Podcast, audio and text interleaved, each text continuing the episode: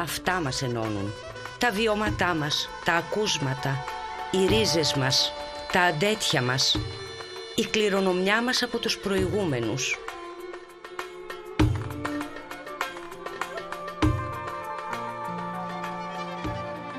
Γεννημένη στην Καρδίτσα, κάτοχος διπλώματος Βυζαντινής Μουσικής, απόφοιτη του Τμήματος Μουσικής Επιστήμης και Τέχνης του Πανεπιστημίου Μακεδονίας, με ειδίκευση στο δημοτικό τραγούδι και δασκάλα σε μια σωρία φορέων στη φωνητική, η Κωνσταντίνα Πετρενιώτη είναι πρώτα απ' όλα μια νέα γυναίκα που αντιμετωπίζει με σοβαρό και όχι με ευκαιριακό τρόπο τη μουσική εκτέλεση, τη συστηματική μελέτη και τη διδασκαλία. Μπορείτε να μάθετε περισσότερα για την Κωνσταντίνα Πετρινιώτη και την εμπειρία της μέσα από το προφίλ της στο andeti.gr. Εμείς έχουμε τη χαρά και την τιμή να τη συναντούμε ψηφιακά και να συζητάμε μαζί της για την παραδοσιακή μουσική, την προσωπική της ανασχόληση με το τραγούδι και την προοπτική που διαβλέπει.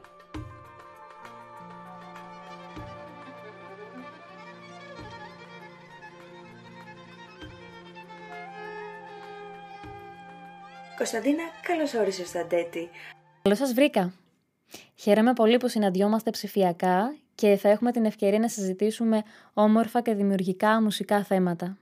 Πρώτα απ' όλα ως μουσικός, πού τοποθετείσαι, πώς βλέπει μια νέα γυναίκα που ασχολείται με το δημοτικό τραγούδι, τη θέση της μεταξύ άλλων εκτελεστών όλων των υπόλοιπων ειδών μουσικής; Η δική μου σχέση με τη μουσική ξεκίνησε από πολύ μικρή ηλικία, σε ένα μουσικά πλούσιο οικογενειακό περιβάλλον, συνέχισε με σπουδές ανώτερων θεωρητικών, αλλά και εξειδίκευση στο ελληνικό δημοτικό τραγούδι, στο Τμήμα Μουσικής Επιστήμης και Τέχνης, στο Πανεπιστήμιο Μακεδονίας. Θα χαρακτήριζα λοιπόν τον εαυτό μου ως μουσικό, με εξειδίκευση στην ερμηνεία του δημοτικού τραγουδιού.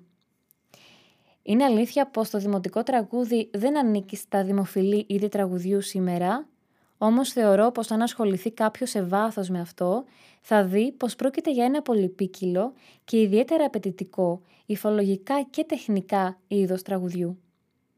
Όσο περισσότερο εμβαθύνω στη μελέτη και την εξερεύνηση της ερμηνείας του δημοτικού τραγουδιού, τόσο πιο συνειδητά νιώθω πως πρόκειται για ένα είδος τραγουδιού όπως τα υπόλοιπα, που έχει τα δικά του ιδιαίτερα χαρακτηριστικά.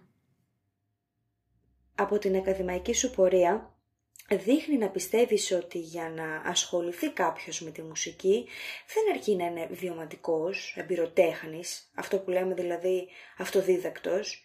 Έχει όμως, έχεις όμως εσύ μελετήσει πολλά και φαντάζομαι παλιές ηχογραφήσεις, δισκογραφία, συντελεστές των οποίων δεν είχαν το γνωσιακό υπόβαθρο της μουσικής.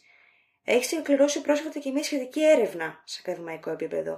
Πού μας οδηγούν αυτά τα συμπεράσματα, Ποια είναι η άποψή σου; Αυτή είναι μια ερώτηση που συχνά τίθεται ως αφορμή για συζήτηση μεταξύ των σημερινών μουσικών που ασχολούνται με την παραδοσιακή μουσική. Αρχικά, είναι αλήθεια πως μεγάλοι τραγουδιστές και τραγουδίστριες του δημοτικού τραγουδιού, είτε αυτοί που έχουν αποτυπωθεί στη δισκογραφία, είτε και εκείνοι που δεν κατάφεραν να καταγραφούν ηχητικά και να φτάσουν στα δικά μας αυτιά σήμερα, είχαν μια χαρισματική φωνή, χωρίς κανένα μουσικό γνωσιακό υπόβαθρο. Είχαν σίγουρα διαφορετικές συνθήκες σε κοινωνικό, οικονομικό και πολιτισμικό επίπεδο, ένα έμφυτο ταλέντο στο τραγούδι και φυσικά ζούσαν σε ένα περιβάλλον πλούσιο στο εκάστοτε τοπικό μουσικό ιδίωμα. Αυτές οι συνθήκες λοιπόν είναι πολύ διαφορετικές σήμερα από το περιβάλλον στο οποίο μεγαλώνει ένα παιδί μέχρι τα ερεθίσματα του τοπικού ιδιώματος που δέχεται στην καθημερινότητά του.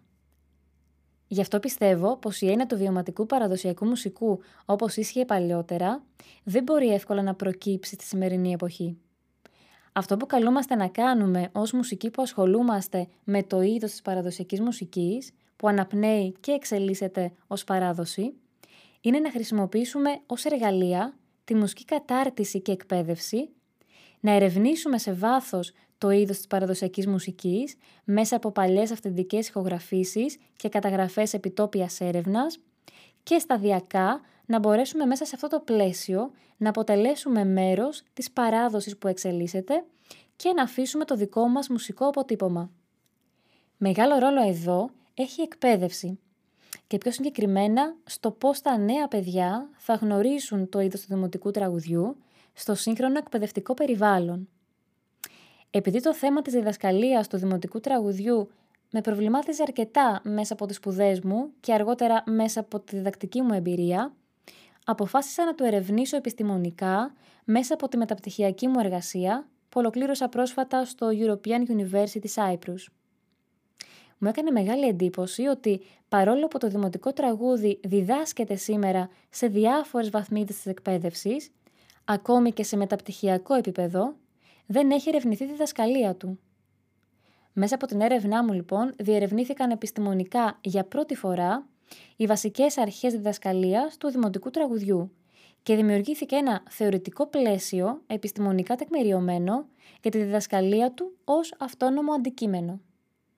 Τα βασικά στοιχεία του θεωρητικού πλαισίου που σχηματίστηκαν είναι η προφορική ακουστική μέθοδος διδασκαλίας, η γραπτή ή οπτική αποτύπωση της μελωδίας, οι αυθεντικές εκτελέσεις και η ηχογράφηση ως κύρια διδακτικά μέσα, η υγιής και σωστή φωνητική τεχνική πάνω στην οποία προσαρμόζεται το εκάστοτε ύφος και ρεπερτόριο, η σύνδεση του τραγουδιού με το αντίστοιχο ιστορικό κοινωνικό πλαίσιο και φυσικά ο σεβασμός στις μαθησιακές ανάγκες και την προσωπικότητα του μαθητή. Η μουσική δεν έχει σύνορα, είναι παγκόσμια. Ω ερμηνεύτρια και δασκάλα της ελληνικής παραδοσιακής μουσικής, άρα και ως ζωντανός φορέας της παράδοσης, πώς δέχεσαι εσύ τις επιρροές από τις μουσικές παραδόσεις άλλων τόπων σε εκτελεστικό ας πούμε επίπεδο; Η μουσική παράδοση κάθε λαού ανέκαθεν δεχόταν και συνεχίζει να δέχεται επιρροές από μουσικές άλλων τόπων, συνήθως γειτονικών προς αυτόν. Ήταν δηλαδή αναπόφευκτη η αλληλεπίδραση των ανθρώπων από διαφορετικούς πολιτισμούς και η μουσική ανταλλαγή ιδεών, τεχνικών και στυλ. Σήμερα βέβαια οι δυνατότητες που έχει κανείς στο να γνωρίσει, να ακούσει και να μάθει τη μουσική παράδοση ενός άλλου τόπου είναι πολύ εύκολη μέσω του διαδικτύου και της επικοινωνίας με μουσικούς από οποιοδήποτε μέρος του κόσμου. Προσωπικά βρίσκω πολύ ενδιαφέροντα τα στοιχεία που προέρχονται από τις γειτονικές χώρες της Ανατολής και μάλιστα είχα πάντα ένα έμφυτο ενδιαφέρον στο να μπω στη διαδικασία να προσεγγίσω ένα τραγούδι από μια μουσική παράδοση της Ανατολής με διαφορετική γλώσσα και φωνητική τεχνική. Αυτό βέβαια δεν σημαίνει πως θα ενσωματώσω τα στοιχεία αυτά στο ελληνικό δημοτικό τραγούδι, γιατί θα προσπαθήσω να διατηρήσω το τοπικό ιδίωμα. Αλλά θα τα χρησιμοποιήσω ίσως σε μια πιο δημιουργική συνθήκη που θα κάνω, όπως είναι μια διασκευή παραδοσιακού τραγουδιού. Τα τελευταία χρόνια Παραδόξως, δεν ξέρω, πες μου κι εσύ, όλο και πληθαίνουν τα νέα άτομα που ασχολούνται με την παραδοσιακή μουσική. Είτε ως μονάδες, ως άτομα, είτε ως ομάδες, στο πλαίσιο μας μιας ορχήστρας, μιας μπάντας. Γιατί εσύ πιστεύεις ότι ενώ τα ερεθίσματα της κοινωνίας τείνουν να μας ομοιογενοποιούν με γεωμετρική πρόοδο, οι νέοι άνθρωποι τείνουν να ασχολούνται με το παλιό, που άλλοτε το θεωρούσαν αναχρονιστικό και ξεπερασμένο. Πιστεύω ότι τα παιδιά σήμερα δέχονται περισσότερα ερεθίσματα παραδοσιακής μουσικής μέσα από την εκπαίδευση και συγκεκριμένα μέσα από τα μουσικά σχολεία, τα οποία έχουν συμβάλει καθοριστικά στη διαμόρφωση αυτού του νέου τοπίου. Σε ένα μουσικό σχολείο, ένα παιδί έχει την ευκαιρία να γνωρίσει και να διδαχθεί την παραδοσιακή μουσική και τα παραδοσιακά όργανα, αλλά και να συμμετέχει σε ένα αντίστοιχο οργανικό ή φωνητικό σύνολο. Παράλληλα, πολλοί είναι οι απόφοιτοι παραδοσιακής μουσικής από το Τμήμα Μουσικής Επιστήμης και Τέχνης του Πανεπιστημίου Μακεδονίας και το Τμήμα Μουσικών Σπουδών του Πανεπιστημίου Ιωαννίνων, που δραστηριοποιούνται ως ενεργή μουσική και αποτελούν πρότυπα για μαθητές που αποφασίζουν να σπουδάσουν αυτό το είδος της μουσικής.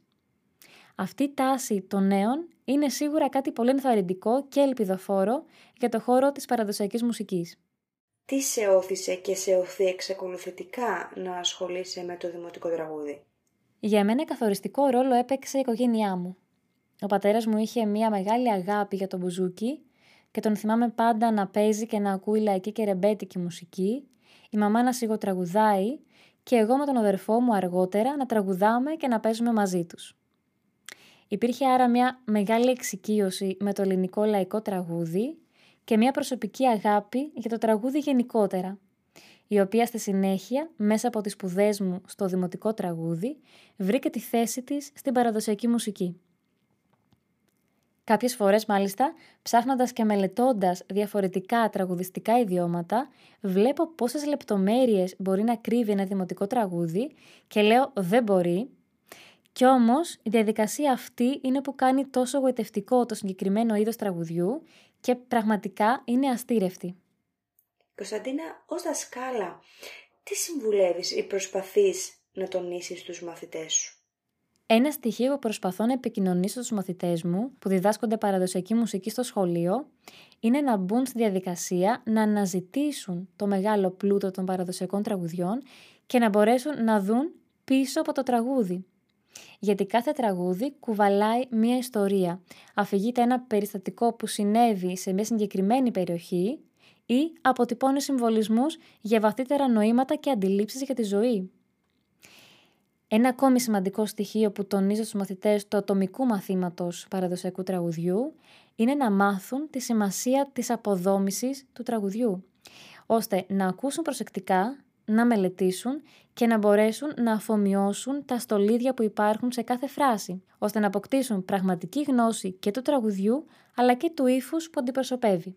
Υπάρχει κάποια στιγμή από όλη τη διάρκεια της πορείας σου μέχρι τώρα που ε, αναπολώντας την νιώθεις περήφανη; Η αλήθεια είναι πως η κάθε στιγμή είναι μοναδική.